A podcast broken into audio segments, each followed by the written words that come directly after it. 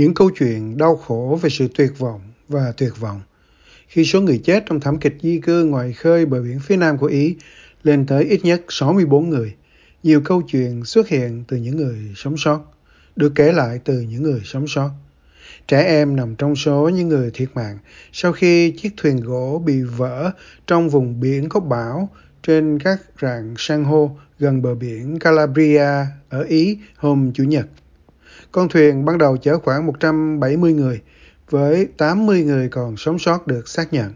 Một trong những nhân viên giúp đỡ những người sống sót là Sergio Di Tato, trưởng dự án của Medecins Sans Frontières. Ông mô tả những khoảnh khắc cuối cùng của một cậu bé dưới sự chứng kiến của anh trai mình.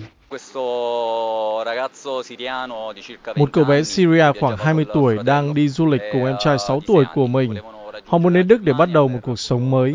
Cuối cùng khi tai nạn xảy ra, cậu ấy đã đặt em trai mình trên một khúc gỗ và nhìn đứa trẻ chết dần chết mòn vì lạnh. Trên bãi biển, rải rác những mảnh vỡ còn sót lại của chiếc thuyền dài 20 mét. Ngoài ra còn có những đồ đạc mà người di cư đã mang theo. Một đôi giày thể thao nhỏ màu hồng của một đứa trẻ mới biết đi. Nằm giữa đống đổ nát là một hộp bút chì bằng nhựa màu vàng được trang trí với gấu trúc. Chỉ có một vài chiếc áo phao nằm rải rác Ông Didato cho biết những người sống sót đã rơi nước mắt trong khi những người khác chỉ có sự bàng hoàng và im lặng. Có nhiều người khóc và đó ít nhất là một lối thoát. Trong khi những người khác vẫn cần hỗ trợ để nhận ra điều gì đã xảy ra. Họ bị nhốt trong một kiểu im lặng gần như muốn ngụy trang cho sự to lớn của những gì họ đang cảm thấy và những gì họ đã trải qua. Cư dân thành phố Crotone ở miền nam của nước Ý đã tổ chức một buổi cầu nguyện cho những người đã thiệt mạng.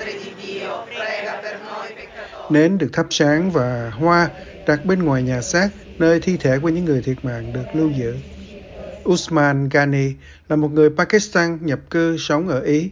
Anh cảm thấy phải đến tham dự và kết nối với những người sống sót. Chúng tôi ở đây với tư cách là con người để tỏ lòng kính trọng.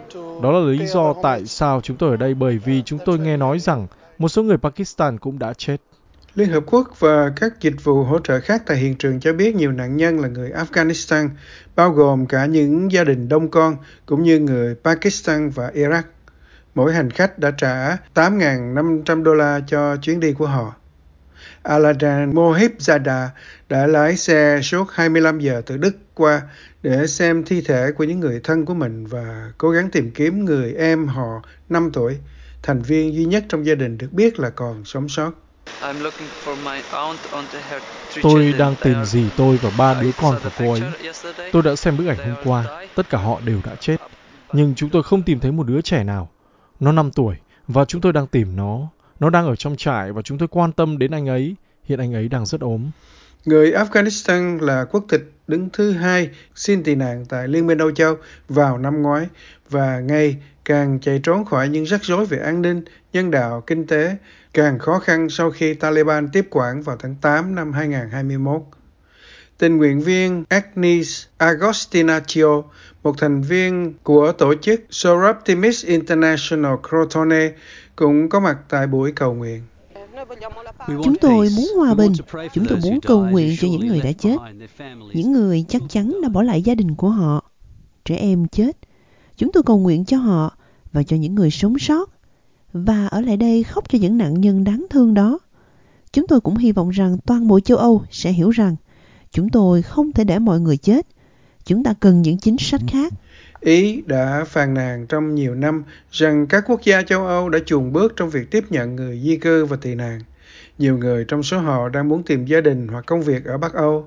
Chủ tịch Ủy ban Âu Châu, Ursula von der Leyen đã kêu gọi tăng gấp đôi nỗ lực để giải quyết vấn đề.